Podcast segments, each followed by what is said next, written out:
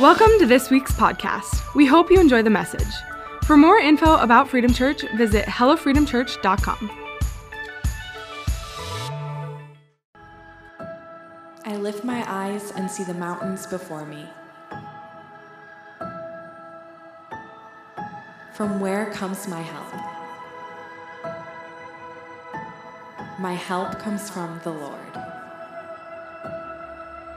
Let us call on the Lord.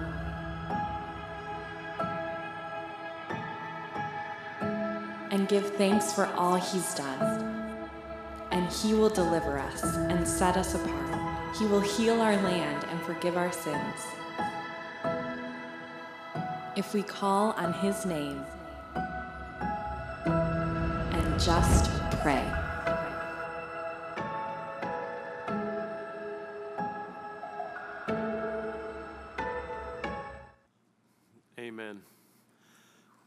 My name is Jared, one of the pastors here at Freedom Church at our Grand Forks campus. We are one church, two locations with a campus at Crookston, Minnesota. So, welcome, Crookston campus, joining us. So good to have you with us, and I know it's so good to have you guys with Pastor Mary, who's there. Um, so, as you know, we've been uh, just started a sermon series last week called Just Pray. And, you know, some sermon series tackle very specific topic. You know, a couple months ago, we did a sermon series called God's Plan, where we looked at God's plan for marriage, sex, sexuality, and big concepts, but for a specific, you know, topic. Another sermon series we did was entitled Nine to Five, about work. Big concepts, but for a specific topic. But a sermon series like Just Pray, it kind of has a way of shadowing all other topics. Um, this is something, the very cornerstone type of a, a topic that you can apply to any and every area of life. So it has a special importance, you could say, because of how it fuels our, our Christian living, our Christian life in almost every area. And so we really at Freedom Church have a, a real deep heart and passion for this sermon series, which, because, like I said, it colors just so much. This is a cornerstone. How we call upon the Lord is so important to us. And you know, I was thinking about just our lives and how it relates to prayer. And I was thinking it has a lot of similarities to firefighters. And specifically, firefighters who fight like wildfires and forest fires, let's say in, in a state like California. You know, firefighters, they, they battle these, these fires with a lot of you know, heroicism, if that's a word. You know, they use every available resource, equipment, hoses, and they battle those fires, and they can rage quite dangerously. And you know, similar to us, we, I'm sure, all have at least a fire in our life. Something that we're battling, something that we're fighting against. But those firefighters, they, regardless of how hard they fight, regardless of how even successful they are, the unfortunate reality is that those firefighters are not fighting fires. The main enemy and the main opponent to those firefighters is not the flame that's in front of them, but it is actually the climate. Because no matter how many fires they put out in a given year, even if they put out every single fire, do you know what? Next year, because of the climate, there will be more fires. Because of the arid, dry, waterless climate, those fires will actually never be beat. The climate supports wildfires. And therefore, a firefighter's greatest battle in those wildfires in California is not the current flame, but it's the climate. Those flames will keep coming back. And the same thing is true for us. There might be battles that you're fighting in your life, fires that you're trying to put out, and you use every available resource to you. And no matter how many fires you put out, unless there is a change in the climate, you are not actually fighting this particular fire.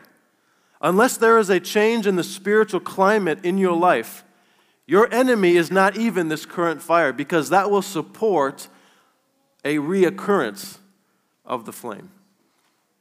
And what we have in prayer is a resource to change the spiritual climate. You know, they don't have as many wildfires in North Dakota as they do in California, probably because 75% of the year is covered with water in one way, shape, or another. The climate does not support it.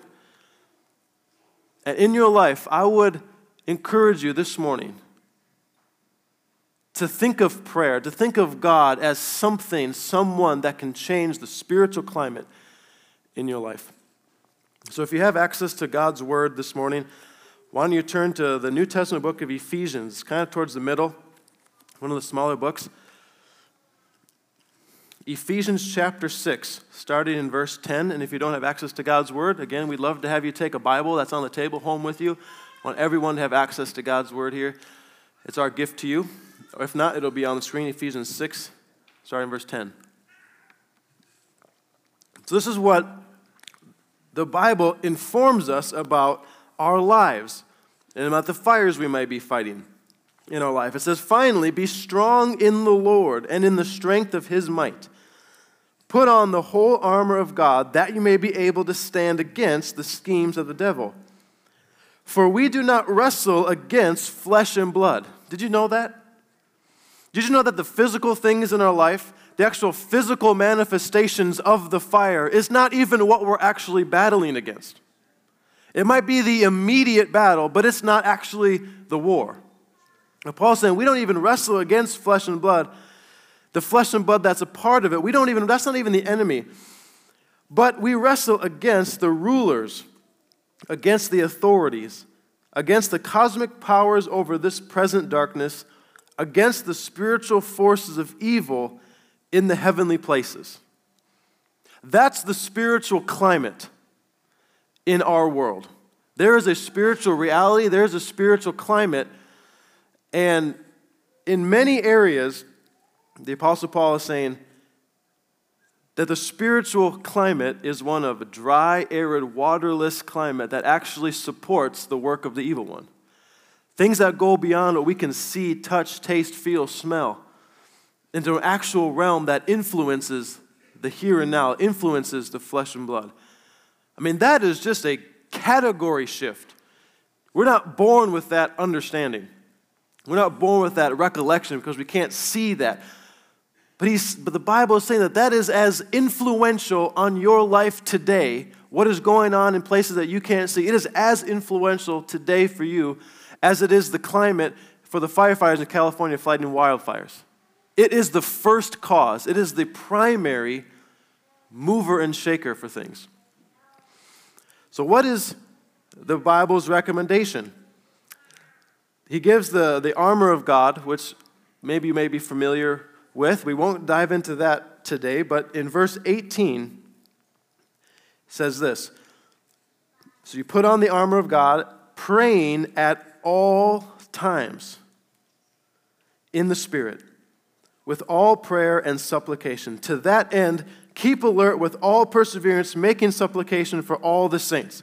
Could you be more repetitive? Praying at all times in, in the Spirit, with all prayer and supplication. To that end, prayer, what I just mentioned, keep alert with all perseverance, probably in prayer, making supplication for all the saints, prayer. One verse, I see six references to prayer in one verse. Do that at all times. Pray. At all times, keep the channels of communication with you and God open. At all times. Let no day pass that it gets crusted over or foggy. Let those lines of communication be open and preserved at all times. And the start of verse 18 says, Praying at all times in the Spirit. Do you know there's a, a point in history that the people of God couldn't pray in the Spirit? I mean, there was prayer in the Old Testament. They could call upon God, but what we have been given since Jesus is an access to the spiritual realm, and we can pray in the Spirit. We can actually engage directly with what is going on in the spiritual realm. And for that, I want to show you, I want to take you back to when the, the church really began. And we're going to see just what the foundation of the church in the book of Acts was. That Where we as a church find our origins in the church age, you could say. So you can leave Ephesians and go to the, the book of Acts. Matthew, Mark, Luke, John, Acts, and we're going to start in chapter 1. Acts 1. So this is after Jesus was killed and resurrected, and he spent a time on earth with his disciples. And this is when he's ascending into heaven. and he's giving instructions to his disciples on earth. So, Acts chapter 1, starting in verse 4. We're going to be jumping around a little bit in this chapter, but this is, this is how it began. This is how we as a church began some 2,000 odd years ago. This is how it started. Acts 1, starting in verse 4. And while staying with them, he, as in Jesus, ordered them not to depart from Jerusalem, but to wait for the promise of the Father, which he said, You heard from me, for John baptized with water, but you will be baptized with the Holy Spirit not many days from now. So you think of Ephesians when it says, Pray in the Spirit. Utilize the gift of the Holy Spirit in your life, praying at all times in the Spirit. And so Jesus is now at the beginning of that saying, I'm going to send the gift of the Holy Spirit. So don't do anything until he comes. Like, wait. But Jesus, the mission is so urgent. We can't just sit around and do nothing. You ever said that when it comes to prayer? Jesus is actually saying, whatever you do aside from prayer is pointless unless you wait for God in prayer. So he says, wait for the promise of the, of the Holy Spirit. Verse 6, he says, So when they had come together, they asked him, Lord, will you at this time restore the kingdom to Israel? He said to them, It is not for you to know times or seasons that the Father has fixed by his own authority, but you will receive power when the Holy Spirit has come upon you and you will be my witnesses in Jerusalem and in all Judea and Samaria and to the end of the earth. Man, but you will receive power when the Holy Spirit comes upon you.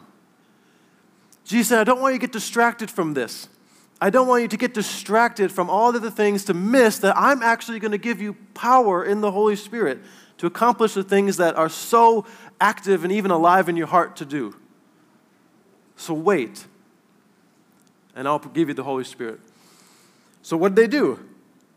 Verse 12. Then they returned to Jerusalem. This is after Jesus was ascended and lifted up to heaven. Then they returned to Jerusalem from the mount called Olivet, which is near Jerusalem, a Sabbath day's journey away.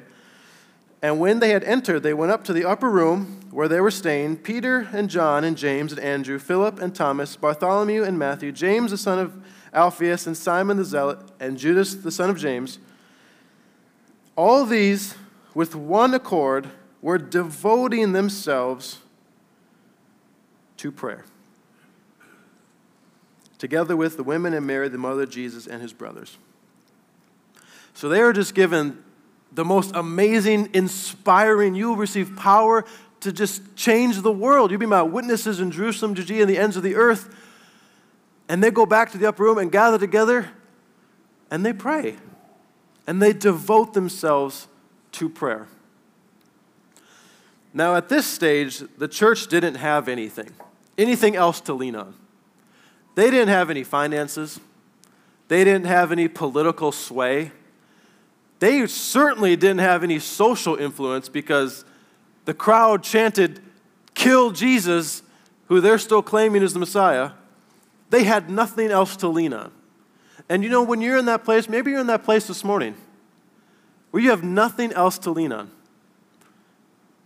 Do you know if you have nothing else to lean on, it doesn't automatically mean you're leaning on God? You still have to lean on God. But sometimes it's easier when you have nothing, no other options. Say, God, here I am, I have nothing, so I am now going to lean on you and pray and seek your face. Man, that is a beautiful place. When all you have is God. chapter 2 now. They're praying. And when the day of Pentecost arrived, they were all together in one place, and they weren't playing Scrabble. I mean, they were praying still. And suddenly there came from heaven a sound like a mighty rushing wind, and it filled the entire house where they were sitting. And divided tongues as a fire appeared to them and rested on each one of them. And they were all filled with the Holy Spirit and began to speak in other tongues as the Spirit gave them utterance. Whoa! They had just been given something that wasn't there before. And nothing outside of that room changed. Nothing outside of that room changed. But the spiritual climate of that little group what had been given to them in the spirit, in the spiritual places, was totally different, was totally changed at that moment. Even though outside of that room, nothing had changed. Jesus had still been crucified. The people that had crucified him were still living there. There were still obstacles. They still didn't have any money. They still don't have political sway or social influence. Nothing outside of them changed, but the climate, the spiritual climate, something had changed there. Dramatically had changed in response to their corporate group prayer. So, how did that influence them? Well, people heard them praying in tongues, praying in the Spirit, which is other languages. And people who spoke those languages said, Hey, you're not from where I'm from, and I can hear what you're saying. I can understand what you're saying. So God gathered a group of people. Then Peter stood up and preached to the crowd, which he had just like ran away from because they were going to kill him too. He preached in front of the crowd. And then it says this. Now, verse 37. Now, when they heard this, Peter's preaching, they were cut to the heart and said to Peter and the rest of the apostles, Brothers, what shall we do? And Peter said to them, Repent and be baptized, every one of you, in the name of Jesus Christ for the forgiveness of your sins, and you will receive the gift of the Holy Spirit. And we'll jump down to verse 41. So those who received his word were baptized, and there were added that day about 3,000 souls. 3,000 souls added from like yesterday. You cannot plan an evangelistic campaign with that much success. You cannot even print that many Bible tracts in a day, basically. You can't even knock on that many people's doors. There is no way that we could strategize for this. There is no way that we could plan and craft how to do this. There's no way. And yet, overnight, God, in response to their faithfulness to prayer and to seeking Him, did a miracle. Gave them a, a return that you, we cannot conjure up on our own 3,000 souls. What would happen? I just like to think about this. What would happen if 3,000 souls were saved at Freedom Church overnight? That'd be crazy. I'm just going to leave you with that. you think about that. So awesome, awesome beginnings. But then, as is true for most of us, if you've ever been in a place where all you had was God, if you lean on God, He starts to answer your prayers. You start to get established, things start to move. And throughout the book of Acts, all of a sudden, they were gaining the things that they didn't have before. People were selling like their entire farms and their lands and just giving away their stuff and laying the money at the apostles' feet. They were starting to fill their bank account. They started to have finances coming through. And the people that came to the church were scribes, Pharisees, even people from Herod, the like big political leader, were following Jesus. So they had some political influence. And they even started to have social influence. They were growing. I mean, you can't deny 3,000 people coming to a institution. And so how do you respond when all of a sudden you have other things to lean on? How do you respond personally when all of a sudden there's God and these other ways? I can tell you from personal experience that our inclination is not to stay leaning on Jesus but we start to explore other options, exploring other strategies. Well, how did it play out for this early church? Now let's go over to the, the book of Acts, the, chapter 12. And at this point, you may have heard of the Apostle Paul. Before he was called Paul, he was called Saul, which is kind of confusing because they sound a lot alike. If you're going to rename yourself, at least choose a different name, totally different like Jackson or something. Uh, but Saul was actually like the head honcho Pharisee. So, in like Israel, the religious leaders were kind of like the leaders over their whole society, even though the Romans were over their society. It's kind of convoluted. But Pharisee was the up and coming, or Saul, Saul was the up and coming Pharisee. He had a lot of pull, a lot of pull. And prior to chapter 12, he actually gets humbled by the Lord Jesus and joins the church. So now the church has this like ace in the hole card. We have this individual that has pull, influence. Now, anything they didn't have in chapter 1, they have now financial support, political support, social influence. And then their leaders start to get imprisoned.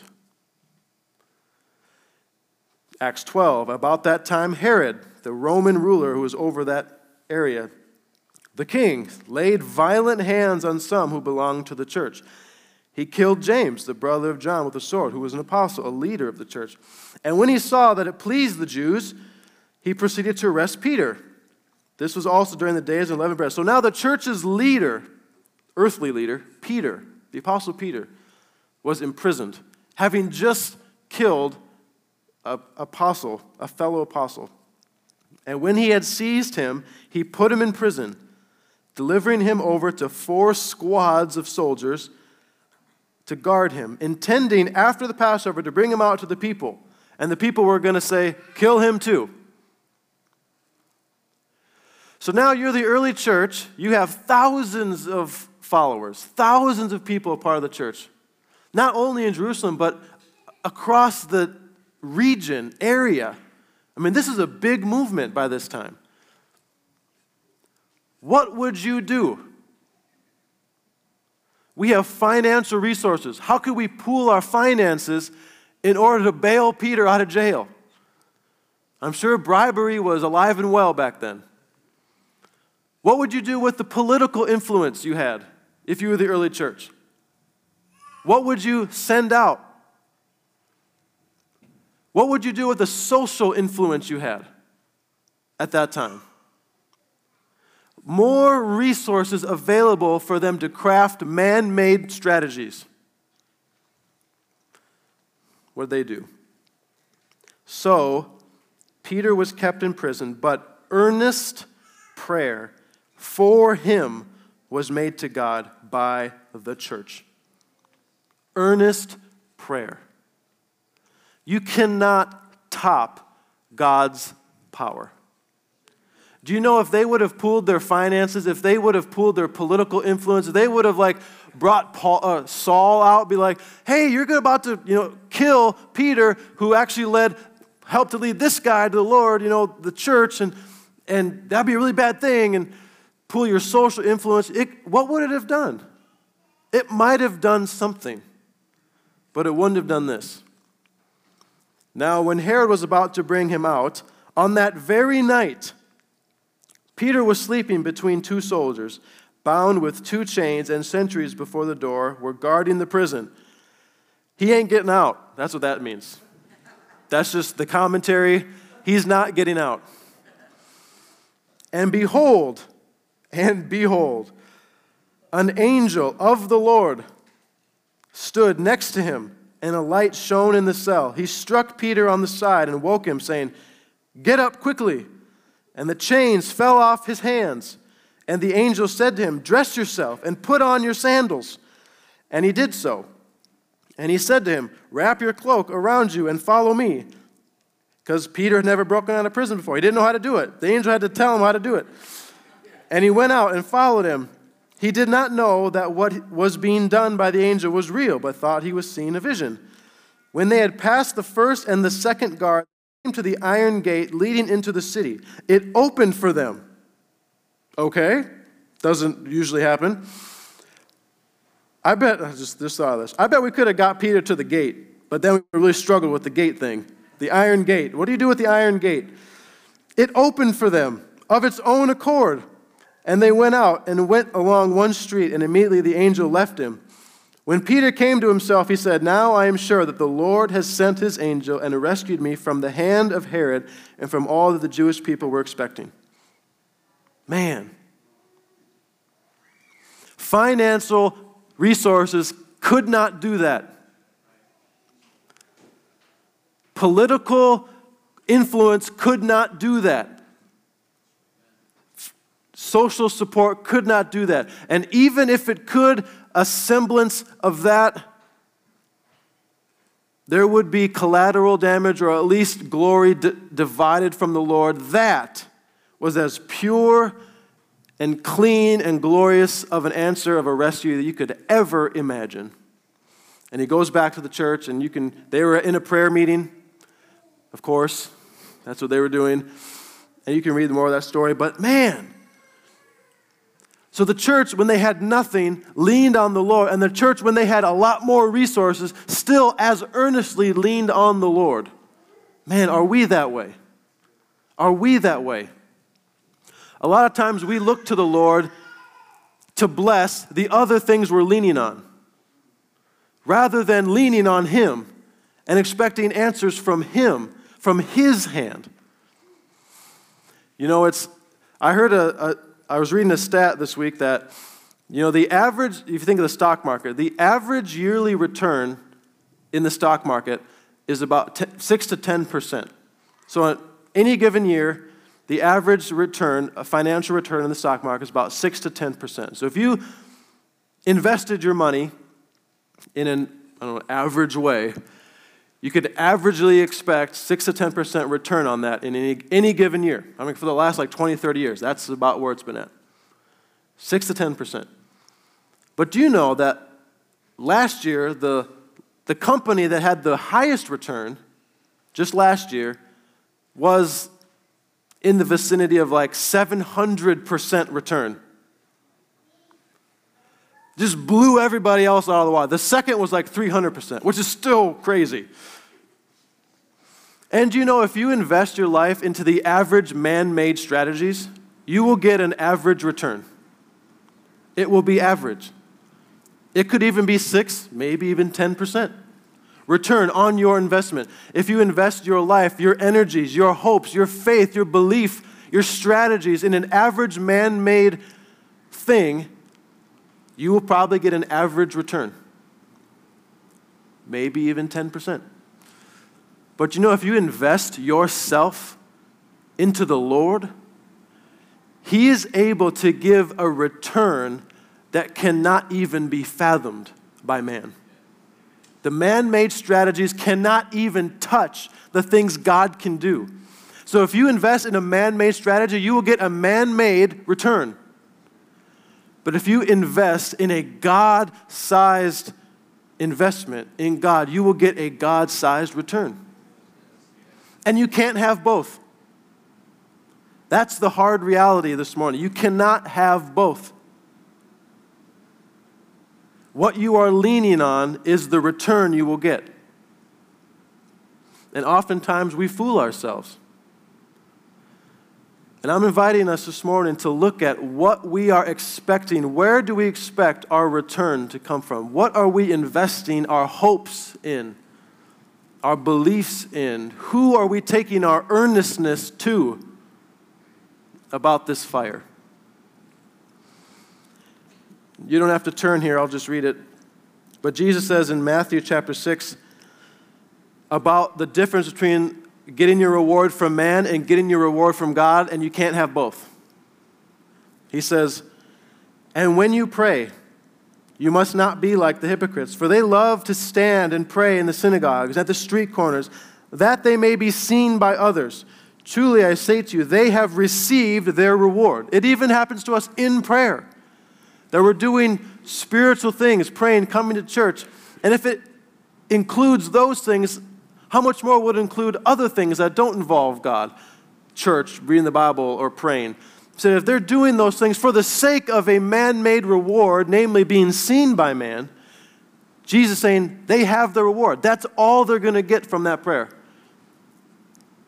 That's all they're getting. Regardless of the words, regardless of their request, their heart is wanting the affirmation of man. Their heart is wanting a reward that comes from man. And Jesus saying, regardless of what you're asking for, you've got your reward. That's what you wanted. That's where you're looking, and that's where your reward is. So Jesus saying, don't let it be that. Don't let it be invested in something that's man made. Instead, he says, but when you pray, leave behind the reward that you could get from man Go into your room and shut the door and pray to your Father who is in secret, and your Father who sees in secret will reward you. This is saying the impulse is I'm leaving behind any opportunity to get rewarded by man. That uh, my reward comes from God alone. I will look to Him, and He will supply what I need. Obviously, this isn't saying you can't, you can never pray in public, but people who pray in public should be ready to resist the temptation of doing it for, in front of people. And this concept, if it can even come in prayer, how much more can it come in other areas? How much more can we let our finances or politics or our social influence lean on those things to see our needs met rather than earnestly coming before the Lord in prayer and just pray? and saying, God, I'm not going to lean on those things. Now, obviously, God can open up doors to utilize man. I'm not saying it's one or the other, but as Pastor Nathan said last week, it's all about how you begin, it's all about where you start. And for us to start in prayer is where we need to be because prayer can change the spiritual climate like nothing else can. Prayer can change the spiritual climate like nothing else can. I have a personal testimony of this that I'll close with. So, when I was born, I was not born into a Christian home. And maybe a couple years after I was born, my mom took a trip to Utah to visit her sister who had just come to know the Lord. And my aunt won my mom to the Lord in a very genuine, powerful way. And when my mom returned, I was maybe only a couple years old, so I don't remember this. When my mom returned, she returned to a husband who thought she had been brainwashed and joined a cult. No joke. And so you can imagine the struggle that ensued the next couple years. My mom is growing her passion for the Lord and is eagerly desiring my dad to join as well. That she had just discovered this priceless treasure. And of course, she'd want her family and her husband to share in it. Well, what ended up happening is her efforts to win him, to sway his opinion, to talk to him about it, only ended up making his heart more cold to it and more resistant and more resistant until it just came to a head that this was not working. This was not working. My mom was praying for my dad, but I talked to her this week, so I had permission to share this. But the, the strategy she was employing was largely her own to win her husband to the Lord. And there came a point in an intense conflict. My dad thought, again, she was brainwashed and was joining a cult, where my mom realized that I am not succeeding in this. I cannot do this, win my husband to the Lord. And the phrase that she adopted was if I can't talk to my husband about God, then I'm going to talk to God about my husband. And that marked a strategy shift. A intentional, specific strategy shift to say, I can't win this battle. There was some success, though, because he would drive us to church. That was the ground that my mom had won on her own. There was an average return. He drove us to church, dropped us off, attended a little bit. That was the return. And I think about my life what if it would have stayed there? What if, what if my upbringing would have stayed there? with a mom who's on fire for the Lord, appreciate, but with a dad that's, this is just from my own life, a dad that's not on board. And for all the ways I look up to my dad, to have that be totally absent, man, that would be an average return. And I thank the Lord for my mom's conversion. But she made a change. And she said, if I can't do this on my own, I'm going to give it to God. Now I'm going to pray for my husband and, and pull back my own efforts because I can't initiate my own efforts and pray to God at the same time because God says you can't have both. Which one are you going to lean on? So she said, I'm going to go forward in prayer and go back in the strategies that I was thinking would work. And just pray. And it was years, not days, months, but years, when my dad came to the Lord. And I always thought it was because my mom gave him the book that he ultimately read and repented and believed. And I always thought, up until this week, that my mom had given him the book, the famous book, you know, the book that my dad read, and the Lord humbled him and he repented and came to the Lord. But up until this week, I did not know, up until I was rehashing it with my mom, that he, she didn't give him the book. She was just reading it. And it was just in the house. And my dad just picked it up and started reading it. I didn't know until this week how one sided the whole, his whole salvation was. Until this week. And my dad came to know the Lord when I was a junior higher in a powerful, dramatic way. The same summer that I came to know the Lord at Bible camp. You know, Woot for Bible camp, love it.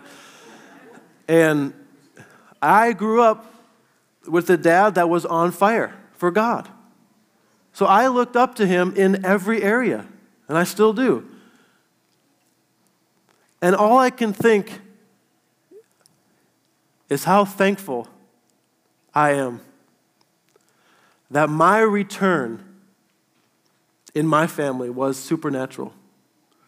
I would have been happy with an average, natural, man made return.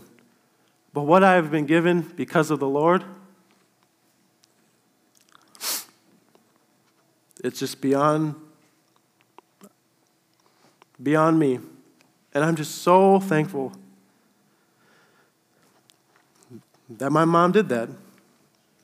That she gave it to the Lord and pulled back all the things I would have probably kept trying. Pulled back and said, Lord, I'm going to let you lead. I'm going to let you open things. I'm going to let you do things. And when years went by and nothing seemed to be moving, you know, she didn't even know things were churning in his heart until one day he said, he called her and said, We have to talk. And I'm, oh no, oh no, oh my gosh, no. And he just told her, I just want you to know I got saved today. Let me talk about a bombshell. And so my mom is a, one of my heroes of faith. And so this, this morning, I want you to know that prayer does change the spiritual climate of your life, your friends, your family's life, and to give Him the, the first place, to give Him that, and to seek Him and to trust Him. And even when you have nothing, even when you have all sorts of avenues, to earnestly be devoted to prayer because God can give you a return that is just beyond anything else. And so I'll have the band come back up as we, as we close. And so I invite you today let the Lord search your heart. I wouldn't doubt that prayers are being made across this church for all sorts of things, but it's not so much what's being made in prayer, but what, is else, what else is accompanying it. Are there man made strategies? Are there man made tactics? Things that you think will, will win the day? Things that haven't been opened or sanctioned by God? I mean, if you look at your life and you think, if I ask you how many things that you're doing to put out that fire you've been told by God to do, that you felt a leading, you felt an open door, that this is God saying to go. If you, if you took away all of that, anything that God hasn't spoken to you about or directed you, and if you took all that away, what would you be left with? Now, I want to say, I'm going to invite you this morning to let the Lord search your heart and say, and invite Him, not just invite Him in, but say, You're going to lead this.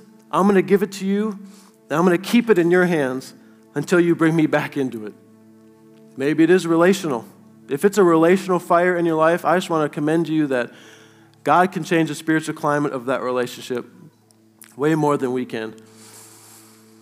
And so we're going to close on this song and I'll come back and we're going to have some people up here to pray with you. That if you want to just offer something in prayer, say, I've been leaning on my own strength. I have not been leaning on the Lord. I have not got a word or direction from God in this. Just been going on my own. Give you an opportunity to pray with people about that.